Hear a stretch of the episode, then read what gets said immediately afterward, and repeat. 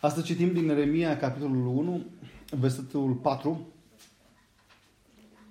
unde găsim scris așa. Cuvântul Domnului a venit la mine și mi-a zis, mai înainte să te fi creat în pântecele mamei tale, te cunoșteam. Și mai înainte să fie ieșit din pântecele ei, te pusesem deoparte și te făcusem profet al neamurilor. Eu am răspuns, spune Eremia, Ah, stăpâne, Doamne, eu nu știu să vorbesc, căci sunt doar un copil. Însă Domnul mi-a zis, nu spune că ești un copil, căci vei merge la toți aceia care, la care te voi trimite și le vei spune tot ce îți voi porunci. Nu te teme de ei, căci eu sunt cu tine ca să te scap, zice Domnul. Mai înainte să te fi creat, spune în versetul 5, creat în pântecele mamei tale, te cunoșteam.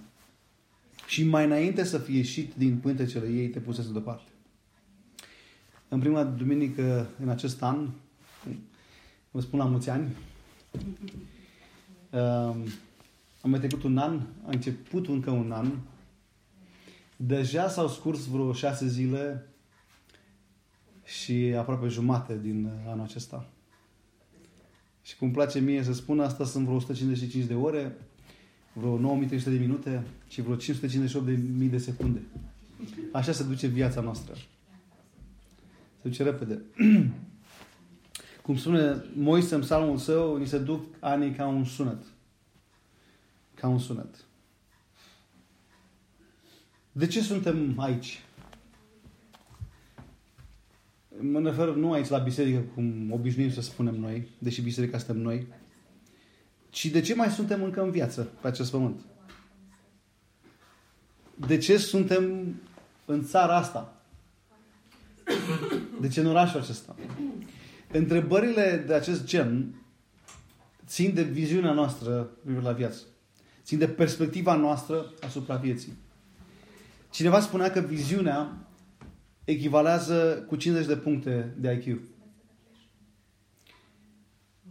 Biblia în nenumărate rânduri afirmă că Dumnezeu ne-a creat, uh, ne cunoaște și are un plan cu fiecare dintre noi, un plan cu fiecare dintre noi pe acest pământ.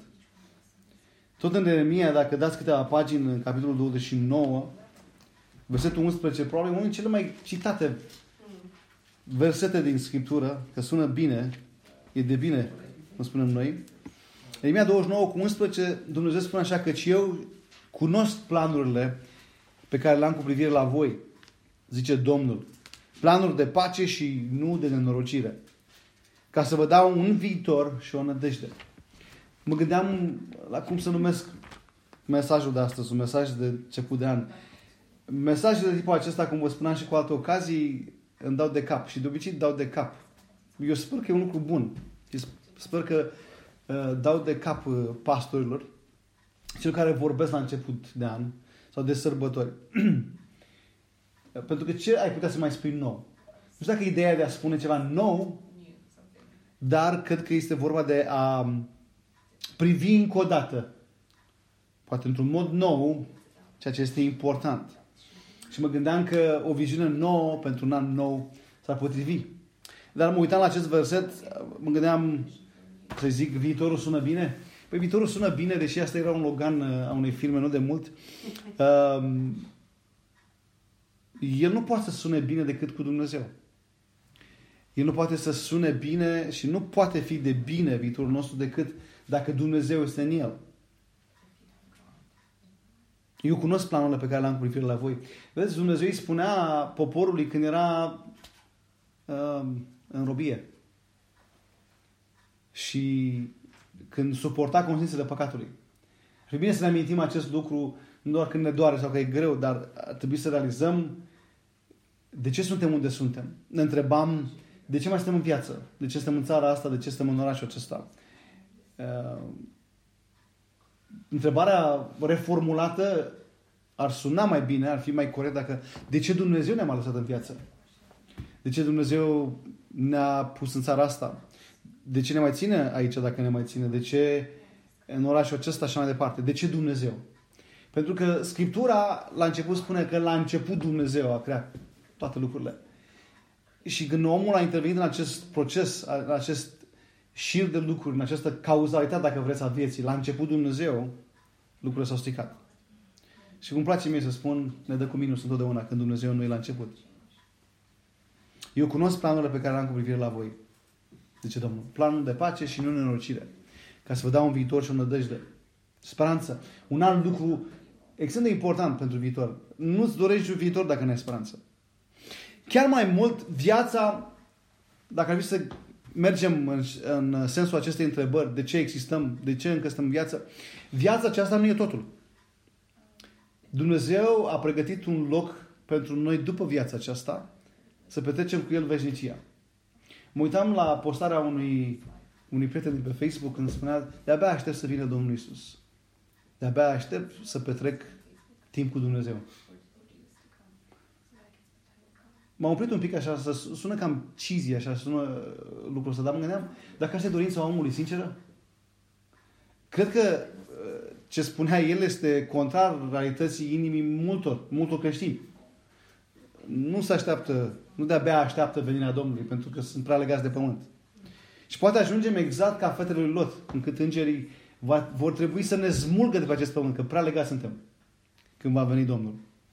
Ioan capitolul 14, în primele trei versete, Iisus spune, apropo, despre locul pe care Dumnezeu l-a pregătit pentru fiecare dintre noi pe viața aceasta. Spune să nu vi se tulbure inima, credeți în Dumnezeu și credeți în mine. În casa tatălui meu sunt multe locuințe sau multe lăcașuri. Dacă n-ar fi așa, v-aș fi spus. Eu mă duc să vă pregătesc un loc. Iar dacă mă voi duce și vă voi pregăti un loc, mă voi întoarce. Și vă voi lua cu mine și acolo unde sunt eu, să fiți și voi. Acolo unde sunt eu, să fiți și voi. Spunea cineva, băi, ce tare e locul ăsta pe care l-a pregătit Domnul pentru noi, dacă de vreo 2000 de ani îl pregătește. Ne gândim noi așa. Deși Apostolul Pavel spune că lucrurile pe care le-a pregătit el pentru aceia care îl iubesc pe el, încă nu s-au suit, nu, se, nu pot intra în mintea noastră. Rațiunea noastră nu le poate rumega. Acum, dacă totul este pregătit pentru noi, să ne punem din nou întrebarea. De ce suntem încă viață? Dacă totul e pregătit pentru noi, spune o cântare veche, totul e pregătit. Da? De ce Dumnezeu nu ne ia pur și simplu la El? Pentru că Dumnezeu e simplu, pentru că Dumnezeu mare treabă cu noi. Mare de lucru pe acest pământ și mare de lucru cu noi. Când spunem cu noi, mai exact spunem că mare de lucru în noi, scopul fiind să ne transforme caracterul în, as- în asemănarea lui Iisus Hristos, Fiul Său și prin noi. În noi și prin noi. Apropo de Dumnezeu, Dumnezeu mare lucru, mare de lucru în lumea noastră.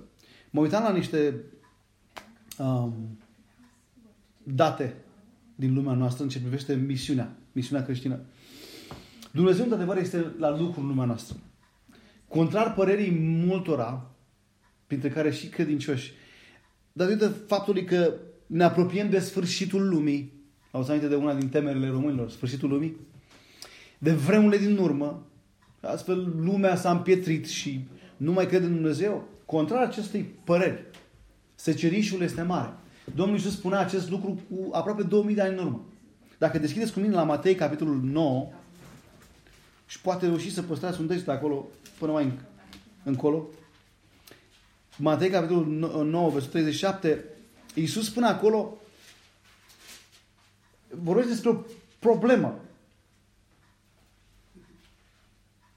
Mare este secerișul, dar puțin sunt lucrători. Mare este secerișul. Secerișul este mare.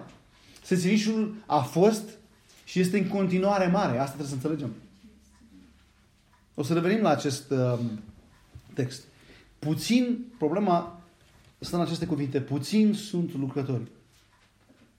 Puțin sunt lucrători. Câteva exemple de ce se întâmplă în lumea noastră. Cum e Dumnezeu la lucru în lumea noastră?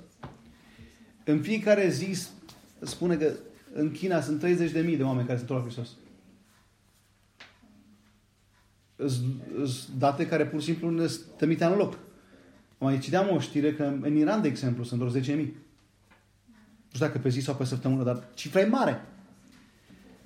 Se estimează că până în anul 2030, citeam un articol din The Telegraph, chiar de la începutul acestui an, până în anul 2030, China va avea cel mai mare număr de creștini din lume. Peste Mexic, peste Statele Unite, adică peste 240 de milioane.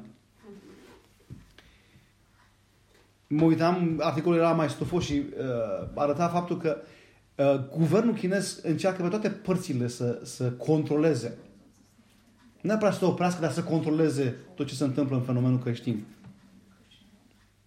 Pentru că a văzut că deși au încercat prin persecuție să stopeze, de fapt uh, rezultatul a fost contrar. Opus a ceea ce ei se așteptau.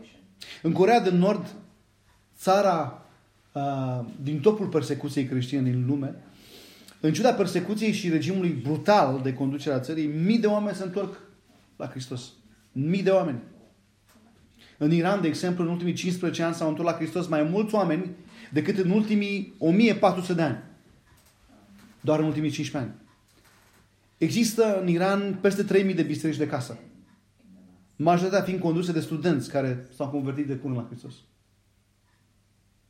În lumea islamică, Dumnezeu folosește vise, viziuni, că și televiziunea prin satelit pentru ca oameni, mii și mii de oameni să audă Evanghelia. Dumnezeu este la lucru în lumea noastră. Dar spuneam noi că El are treabă cu noi. Are treabă în noi și are treabă prin noi. Realitatea este aceasta, Dumnezeu a fost întotdeauna, a fost, este și, ca să fim mai exact, și va fi întotdeauna la lucru. Și dorește ca să ne folosească însă pe fiecare dintre noi. În lucrarea sa. În planurile sale de salvare a fiecărui om. Asta este planul simplu al lui Dumnezeu. Acum să ne întrebăm, cum vedem noi oameni din jurul nostru? Vedem oameni din jurul nostru ca potențial mântuiți? Dumnezeu vede fiecare om. Că așa știm că spune Scriptura. Dumnezeu nu întârzie în promisiunea sa de a se întoarce. De ce? Pentru că El dorește ca niciun om să nu piară. Și tot să vină la pocăință. Însă întrebarea este dacă noi credem în lucrul ăsta. Citam un articol care vorbea despre 10 lucruri care s-ar schimba în viața noastră dacă, dacă am crede Biblia pe cuvânt. Nu o să vă spun cele 10. Dar hai să ne punem întrebarea vis-a-vis de ce spuneam. Dacă noi credem că Dumnezeu are răbdare și așteaptă, să așteaptă ca nici om să nu piară, deși în atoconisa sta, el știe cine se va întoarce și cine nu se va întoarce. Cine va beneficia de harul mântuitor al Lui Dumnezeu și cine nu. Dar inima lui este ca niciun om să nu piară. Întrebam, inima noastră cum e? Suntem în anul 2019, nu știu dacă vine să credeți. Dar nu de mult ne uitam la filme, care, uh, la filme SF care, care dau cifre. Anul 2020, păi iată că mai e un an. 2020. Răbdarea lui Dumnezeu e mare. Însă să întrebăm, răbdarea lui Dumnezeu e doar cu cei nemântuiți? Nu cumva este și cu cei mântuiți? În sensul în care El are lucruri de făcut în noi și prin noi. Cu privire la mântuirea tuturor oamenilor. Biblia este plină de, de exemple de oameni pe care Dumnezeu a folosit astfel. De la Adam, primul om, în Geneza, și până la Ioan, la nervosul, că era unul din fiii tunetului, și care a devenit apostolul iubirii în Apocalipsa. Mesajul este clar. Dumnezeu ne-a creat cu scopul de a-L cunoaște și de a umbla cu El de aici și până în eternitate. Asta e mesajul clar. Dumnezeu ne-a creat pentru a-L cunoaște ca creator, ca mântuitor, ca domn și de a umbla cu El mereu. Apropo de, de lucrul acesta, de inima lui Dumnezeu, dacă deschideți la 2 Cronici, 16 cu 9, un alt verset foarte citat. 2 Cronici 16 cu 9 spune acolo în contextul acelui verset căci Domnul își are privirea răspântită pe întreg pământul. Cu ce scop? Ca să-i, să-i sperie, nu? Să-i întărească sau să-i sprijine pe cei a căror inimă este devotată lui. Domnul își are privirea răspândită pe întreg pământul. Ca să întărească pe cei a căror inimă este, este devotată lui. Iată un, un mesaj atât de clar cu privire la inima lui Dumnezeu, la, la noi, oamenii. Apropo de inima noastră, ce vede Dumnezeu în inima noastră? La început de an, Dumnezeu ne mai dă un an. Adică ne mai dă un an. Ce facem cu el?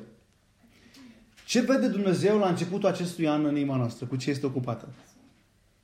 Față de ce anume este devotată inima noastră? Și când spun lucrul ăsta, nu, nu, nu, nu las ca o dojană. Sau că presupun cumva eu că inima voastră nu ar fi cum trebuie înainte Domnului. De multe ori avem, avem impresia asta. Iar să apucă asta să ne dea. Dar nu, serios. Cui este devotată inima noastră? Față de ce? E foarte simplu și am auzit asta de multe ori. Că felul în care ne petrecem timpul, unde ne petrecem timpul, unde ne petrecem banii, resursele, emoțiile noastre, cam acolo, sau acele lucruri sunt cele care ne stăpânesc inima. Nu e greu de priceput lucrul ăsta. E de făcut. De priceput e simplu. Însă versetul acela spune că Domnul caută oameni pe întreg pământul și vrea să-i sprijinească pe aceia care, a căror inimă este devotată lui. Este inima noastră devotată lui. Devotată înseamnă dedicat. Nu înseamnă că nu mai facem nimic. Dar înseamnă că în tot ceea ce facem avem ca referință clară același lucru. În cazul nostru, aceeași persoană, Dumnezeu. Nu mai înseamnă sfânt. Ideea de sfânt înseamnă pus deoparte, consacrat. În lumea aceasta nu se spune să... Domnul Iisus nu ne-a spus să fugim din lume. A spus să mergem în lume și Apostolul Iacov face clar lucru că religiunea adevărată este, este să fim practici cu ceea ce credem noi, asemenea Domnului Isus, și să ne păstrăm neîntinați în lume. Asta înseamnă dedicare, practică. Trebuie să înțelegem cum stau lucrurile aici. Trebuie să înțelegem foarte bine cum stau lucrurile. Pentru că acest lucru, cum spuneam puțin mai înainte, ține de, de viziunea noastră în viață. Cum vedem viața? Care este viziunea, vederea, care sunt ochii cu care privim lucrurile din viața noastră. Trebuie să vedem bine și să avem o viziune sănătoasă, pentru că vai de noi că nu mai vedem. Mă uit că vine vârsta, așa se spune. Când nu mai începi să nu mai vezi bine, ai nevoie de ochelari, ai nevoie de ajutor. Ceea ce era odată foarte simplu, nu mai este simplu. Unii dintre noi chiar ne mințim singuri la capitolul ăsta. Cunosc persoane care n-au știut ani de zile că aveau nevoie de ochelari. Închiar zâmbesc acum. Dar ce bine e să ai o viziune, o vedere sănătoasă asupra vieții. Șansa noastră, apropo, ca să fiu practic, șansa noastră la început de an este să ne reevaluăm viața. Să ne reevaluăm ochii. Știți, mi se spune că după o anumită vârstă e bine să te duci de cel puțin o dată pe an la doctor. Să-ți faci analiză. Și asta e șansa noastră la început de an.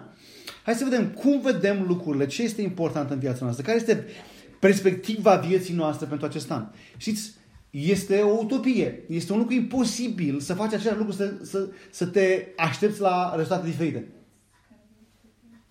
Dacă anul trecut a fost doar harul Domnului că am dat înainte și nu ne-am prăbușit, deși știam că anumite lucruri nesănătoase, nu putem să pretindem că așa anul acesta va merge. Mi-aduc aminte când tata m-a trimis cu ulciorul la apă și mi-a dat și o palmă după cap. Nu înțelegeam de ce. I-am spus ca să nu, sper, să nu spargi ulcerul.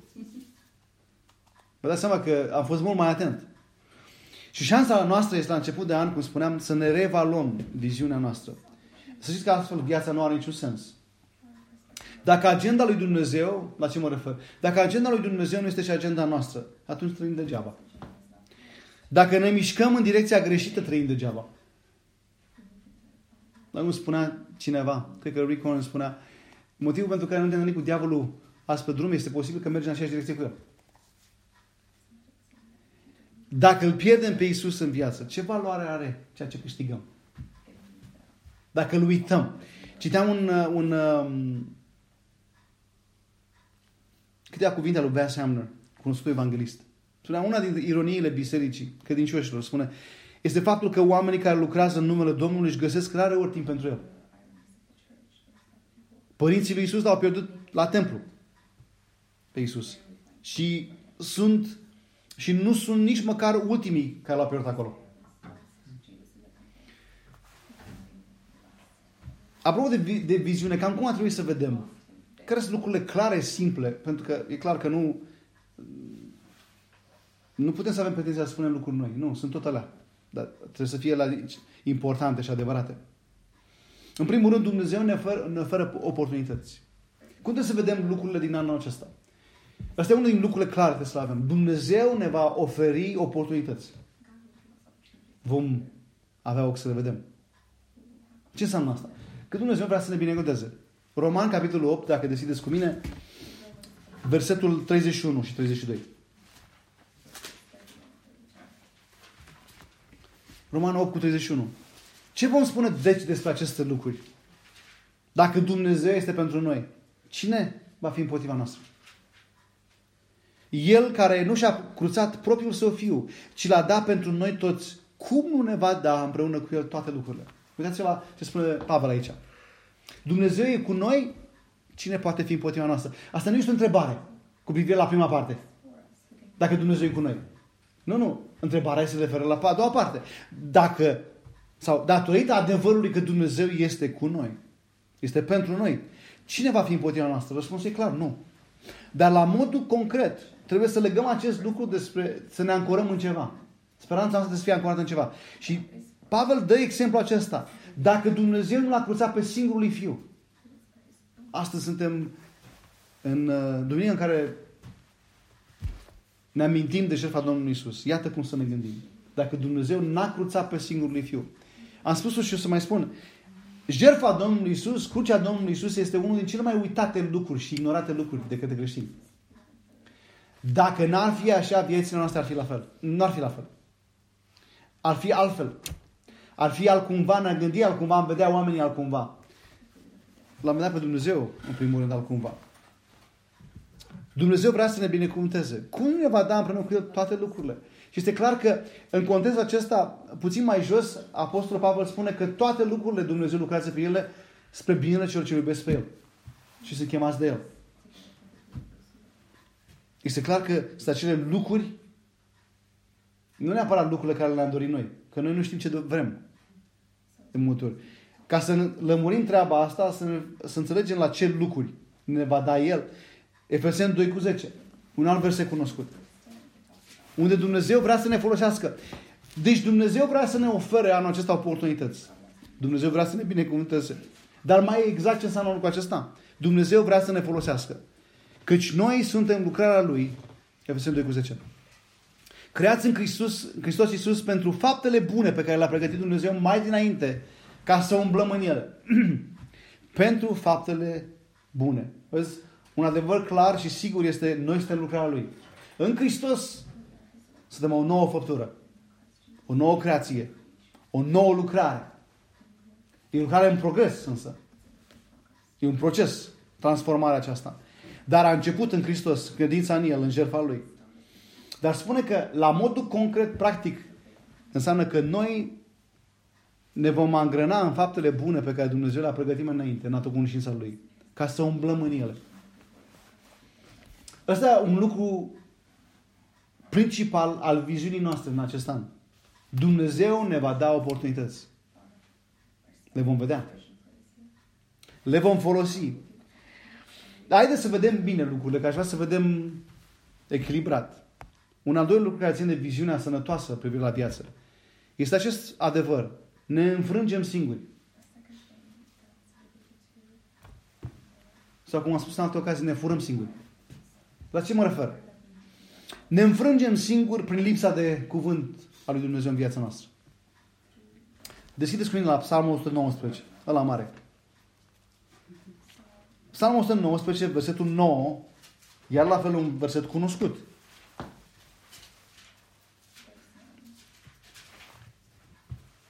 Psalmistul își pune întrebarea, cum își va păstra sau cum își va ține curată tânărul cărarea? Și răspunsul vine clar. păzind cuvântul tău, îndreptându-se după cuvântul tău. Și răspunsul lui în versetul 11, sau decizia, vedeți, Dumnezeu ne spune adevărul. Cum pot să fiu în ascultare de El? Cum să am o viață dreaptă? Sănătoasă? Păi, păzând cuvântul lui Dumnezeu, păzind cuvântul lui Dumnezeu, îndreptându-mă după principiile Lui.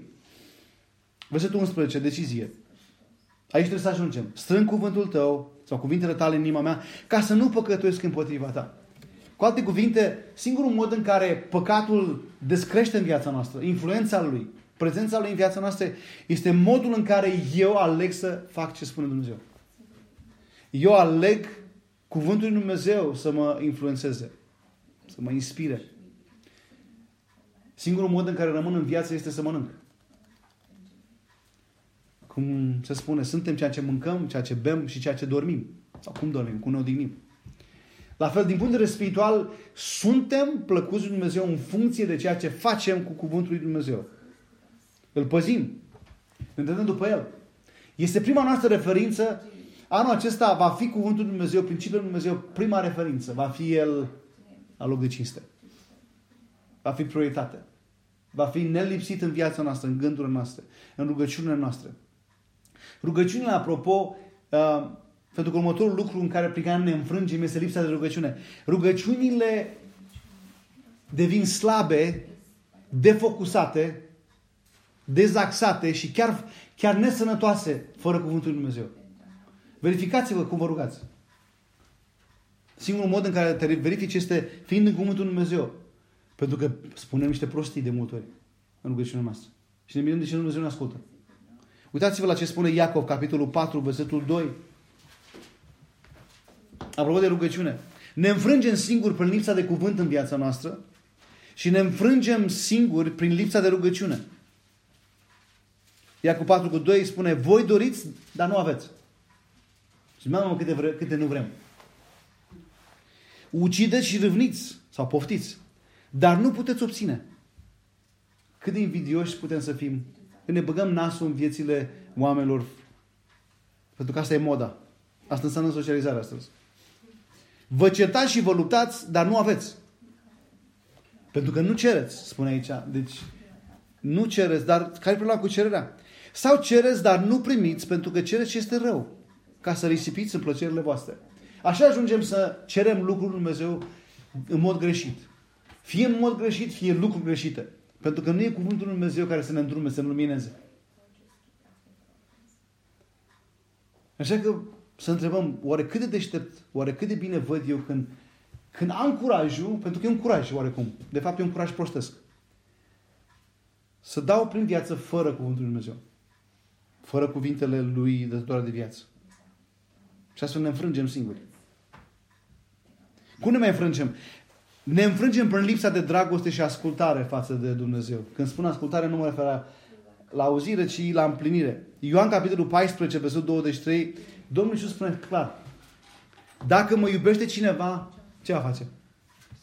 Va păzi cuvântul meu și Tatăl meu îl va iubi, iar noi vom veni la El și vom locui împreună cu El.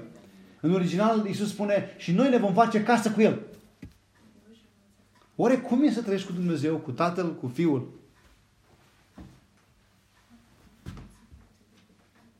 Când spunem vie împărăția ta, facă-se voia ta, la ce ne referim? Pentru că Iisus spune așa, dacă mă iubești, păzești cuvântul meu. Și când, când nu există o dragoste de acest gen, există o iluzie a dragostei. Avem impresia că lui iubim Dumnezeu, dar de fapt mințim. Și dacă mi-aduc aminte bine, la începutul bisericii, minciuna împotriva Duhului Sfânt n-a fost prea plăcută și agrabilă lui Dumnezeu. Dacă mă iubește cineva, va păzi cuvântul meu. Deci dacă. Dacă. Ne mai înfrângem prin lipsa de viziune. Am să citim împreună câteva versete din Exod, capitolul 4, exemplul lui Moise. Exod, capitolul 4, versetul 10. Și aș vrea să observăm cât de lipsit de, de, de viziune a fost Moise la început. Și a plătit pentru asta, să știți. Lipsa de viziune de la Dumnezeu, să știți că nu e un lucru care nu costă. Care nu va costa. Probabil cel mai scump este să trăiești fără avea o viziune a lui Dumnezeu privind la viața ta. Exod capitolul 4, versetul 10 spune când Dumnezeu îi spune, Moise, te-am ales pe tine. Vreau să mergi pentru mine la popor. Uitați ce spune Moise. Spune, dar Moise i-a zis Domnului, stăpâne, niciodată nu am fost vorbitor bun. Adică nu am, nu, să elocvent.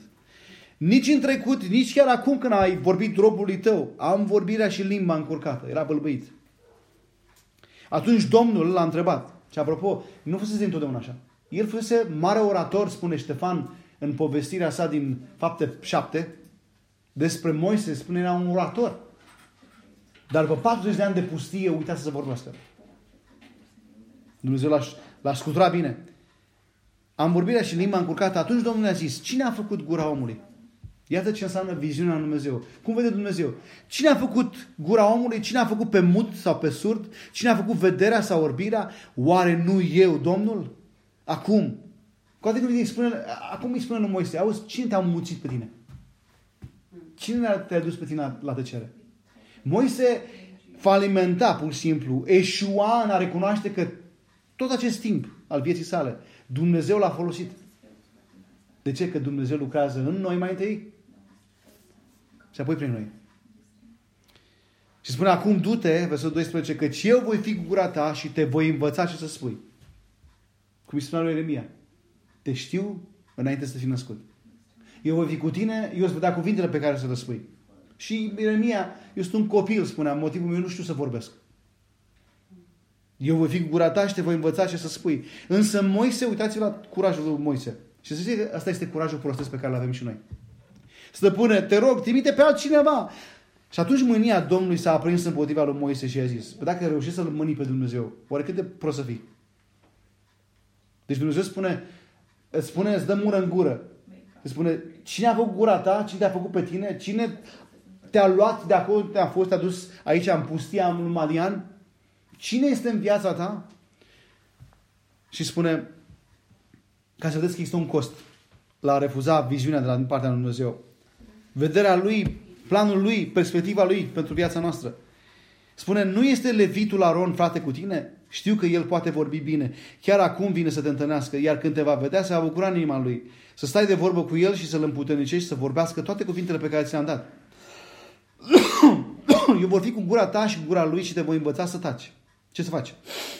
El va vorbi poporului în locul tău, el îți va sluji de gură și tu vei fi pentru el cum este Dumnezeu pentru tine. Ia în mână acest toiag, căci el, cu el vai face asemnare. Știți, dacă citim mai departe, Moise avea să plătească pentru decizia asta. Încăpățânarea lui. Trimite pe cine vrei tu.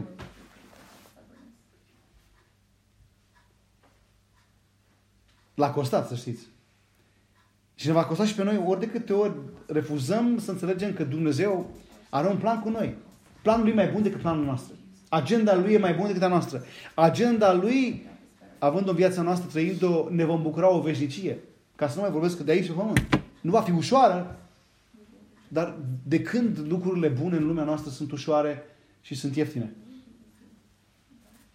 Ia în mână acest toiag, căci cu el vei face semnele. Puțin mai înainte, Dumnezeu îi spune ce în mână? Un toiag. Oare ce este în mâna noastră? Sau ce este în viața noastră care Dumnezeu ne-a dat și pe care Dumnezeu vrea să folosească? Dumnezeu poate folosi pe oricine și pe orice. Exemplu, Iacov, un înșelător, Multe sunt exemple. Cir, un împărat păgân. Nabucadnețar. Și chiar pe Pavel l-a folosit, un persecutor, aprig al lui Iisus Hristos. Ăștia sunt oameni. Pe oricine și orice. A folosit Dumnezeu un rug aprins, vorbind despre Moise. Un rug pe care l-a aprins. Nu rugul era diferit, focul era diferit. Noi, noi trebuie să fim super diferiți. Nu. Dumnezeu în noi. Un toiag. Ce ai în mână? Un toiag. Și ce minune a făcut Dumnezeu prin acel toiag? A folosit chiar în număr 22 o măgăriță. A salvat viața unui om. Asta e unul din lucrurile, una dintre întrebările de pe lista mea cu întrebări care de-abia aștept să le pun Domnului. Care e treaba cu animalele care vorbesc? Dumnezeu a folosit o măgăriță. Deci, cum vedem? Da? Trebuie să vedem că Dumnezeu ne va da ocazii, ne va da oportunități. El vrea să ne binecuvânteze, vrea să ne folosească. El deja are pregătite lucruri. Mă, nu suntem curioși măcar. Oare ce are Dumnezeu în plan cu noi? Știți că viața se vede altcumva când privim prin acest adevăr. Dumnezeu are ceva în plan cu fiecare dintre noi. Probabil cel mai bine este să știi ce are Dumnezeu cu tine și să faci acel lucru. Da? Dar ne batem singuri. Ne înfrângem singuri, spuneam, prin lipsă de cuvânt, lipsă de rugăciune, lipsă de dragoste și ascultare, de împlinirea cuvântului Lui Dumnezeu și lipsă de viziune. Refuzăm viziunea Lui Dumnezeu. Deci ce să facem? O viziune care nu are o parte practică, o dorință clară de a face ceea ce vede, ceea ce înțelege, ceea ce plănuiește, este o viziune goală. Nu fost nimic. Ce facem? Păi, în mod practic, să ne amintim ce a făcut Dumnezeu în trecut. În 2 Cronici, capitolul 16, mai deschidem acolo, e un verset în care um, contextul e acolo, Dumnezeu spune, nu aveau cușiții și libienii o oștire numeroasă cu care și cu care și cu foarte mulți călăreți? Și totuși, pentru că te-ai încrezut în Domnul, El i-a dat în mâna ta. Un exemplu. Să aduce aminte când îți tremurau pantalonii pe tine? Erau mulți și foarte mulți. Și totuși, pentru că te-ai crezut în inima ta, în mine, i-am dat pe mâna ta. Oare de câte ori Dumnezeu a intervenit în viața noastră? Eram mici, neputincioși, neștiutori. Și totuși Dumnezeu a intervenit în viața noastră. Să ne amintim că Dumnezeu a lucrat în trecut. Pentru ca să căpătăm inimă, încurajare. Ce mai putem să facem? Să cerem viziune și dorință. Astea sunt două lucruri care trebuie să meargă la pachet. Nu doar să cerem Dumnezeu, Doamne, arată-mi. Arată-mi ce vrei Tu, ce plan ai cu mine. Dar să ne dea Dumnezeu și dorință să urmăm viziunea asta. Mai aveți degetul în Matei 9? Ia să deschidem acolo. Matei 9, versetul 36 citim acum. Uitați-vă cum vedea Iisus pe oameni. Mai înainte spuneam, oare cum îi vedem pe oameni din viața noastră? Adică cei din casa noastră, cei de la serviciu, de pe scară, stradă. Cum îi vedem? Iată cum vedea Iisus oamenii. Matei 9 cu 36. Când a văzut el mulțimile, s-a făcut milă de ele pentru că erau necășite și neajutorate ca niște oi care nu au păstor. Atunci l-a zis ucenicilor săi. Săcerișul este mare, dar lucrătorii sunt puțini. Rugați-l deci pe Domnul săcerișului să trimită lucrător la săcerișul său. Vedem cum e să cerem viziune și dorință. Rugați-l dar pe Domnul săcerișului să scoate lucrători.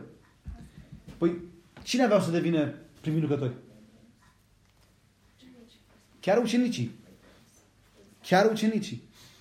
Trebuie să avem în vedere că atunci când Dumnezeu îi spune, Doamne, arată-mi ce vrei să faci. Dumnezeu ne cheamă pe noi. Când Dumnezeu îți dă idei să faci ceva, gândește-te că nu la întâmplare ți-a dat ochi să vezi. Nu te supăra pe mine când vă spui, dar n-ai vrea să faci tu chiar lucruri dacă tot ai idee? Am văzut oameni care s-au supărat pe mine. A, păi ție ușor. Păi nu, dar dacă tot Domnul ți-a vorbit, nu? N-ar fi păcat să pierzi ocazia această oportunitate, pentru că Dumnezeu anul acesta ne va da oportunități. Ce mai putem să facem? Să ne dedicăm lui Dumnezeu. Asta e la treia lucru care trebuie să vină la pachet.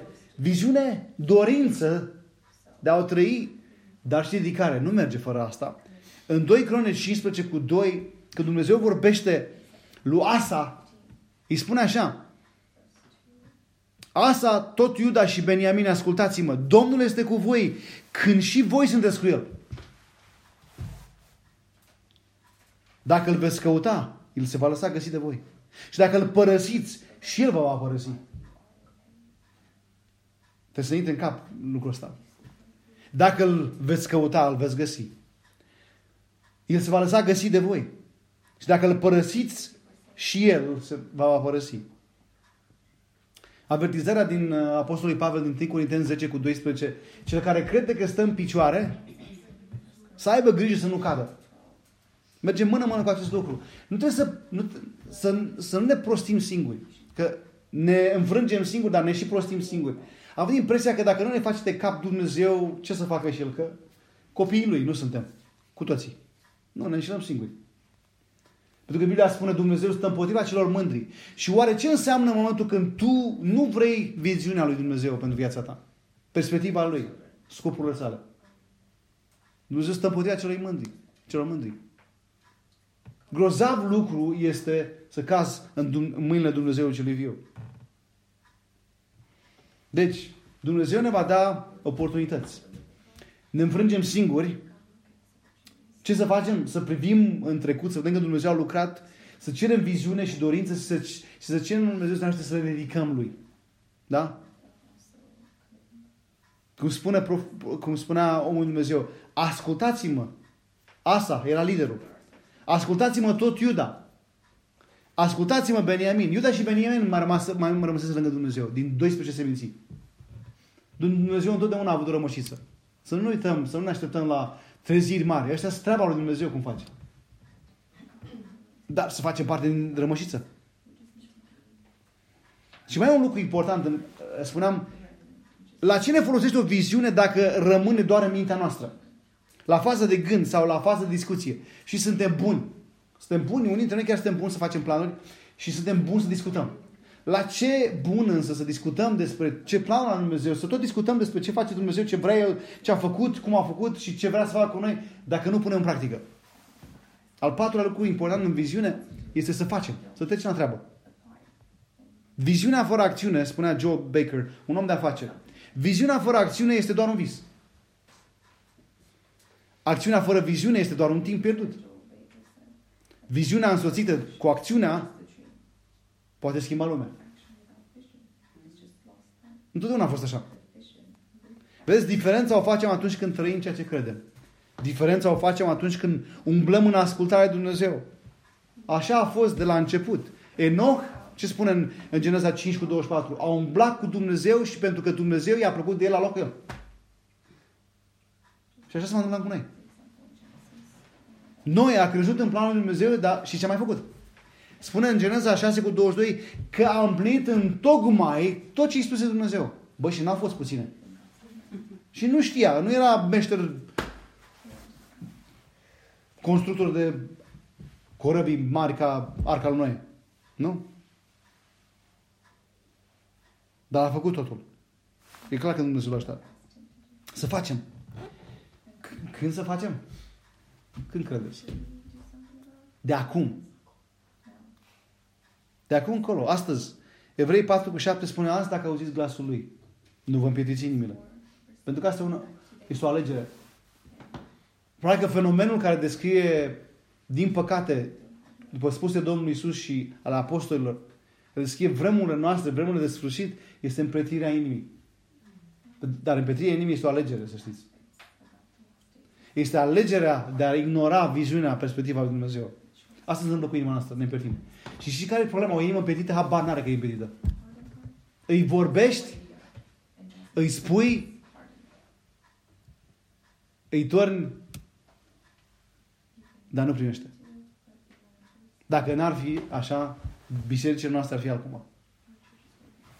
Ioan 5 cu 24, Iisus spune, adevărat, adevărat vă spun că cine ascultă cuvântul meu și crede în ceea ce m-a trimis, are viață veșnică și nu vine la judecată, ci a trecut din moarte la viață. Ioan 14 cu 15, Iisus spunea, dacă mă iubiți, veți păzi poruncile mele. Ioan 15 cu 14. Voi sunteți prietenii mei dacă faceți ce vă poruncesc eu. În grac erau două, feluri, două cuvinte pentru prieteni. Cuvântul folosit aici de prieteni, voi sunteți prietenii mei, este un cuvânt care se referă la prietenii împăratului. Prieten prinde, știți spune, da, uh, împăratul e împărat. Împăratul este împărat. Suntem copii al lui Dumnezeu, dar Dumnezeu este împăratul. Este Domnul. Și o să mai citesc, dacă vreți, citim împreună, dintr-un loc în care anul trecut spre sfârșit am tot citit. Cel puțin de două ori la sfârșitul anului. Matei 7 cu 24. Iată ce spune Isus, apropo de, de auzirea noastră cu privire la lucrurile lui Dumnezeu, la viziunea lui Dumnezeu, la perspectiva lui Dumnezeu. Matei 7 cu 24. De aceea, oricine aude aceste cuvinte ale mele și le împlinește, va fi un om, va fi asemănat cu un om înțelept, care și-a construit casa pe stâncă. Și în versetul 26, însă oricine aude aceste cuvinte ale mele și nu le pune în practică, va fi asemănat cu un om nesăbuit, care și-a construit casa pe nisip. Și cum spuneam, în context Domnul Iisus spune și vor veni ploaia și voile, furtuna. Va veni, cu siguranță. E doar o chestiune de timp. Și atunci e important este ca să fim găsiți oameni care nu doar am auzit, nu doar am văzut, dar am pus în practică. Strâng cuvântul tău în inima mea ca să nu păcătuiesc împotriva ta. Haideți să ne rugăm. Doamne, te rugăm să ne ajuți. Pentru că fără ajutorul tău, fără Duhul tău cel Sfânt, nu putem să ne nu putem să vedem, să ne vedem starea, nu putem să ne dorim viziunea ta, nu putem să ne dedicăm ție. Tu ne cunoști pe fiecare dintre noi, așa cum suntem, dar ne înveți pe fiecare dintre noi să venim la tine. Și să recunoaștem să, ne, să recunoaștem dependența de tine, nevoia de tine. Să recunoaștem că prin firea noastră, nu numai că nu, suntem, nu putem fi plăcuți ție, pentru că tu nu acces o astfel de jertfă, dar chiar nu putem să ne transformăm. Nu putem să, să te ascultăm pe tine. De aceea te rugăm să ne ajuți în, în, în pragul acestui an, pentru acest an nou pe care tu ni-l dai. Dacă ne-l da prin harul tău. Să-l trăim în voia ta, în viziunea ta, în perspectiva ta. Ca să nu răgătăm. Să nu argăm degeaba. Să nu trăim degeaba. Te rugăm să ne ajut la aceasta. În numele Domnului Iisus. Amin.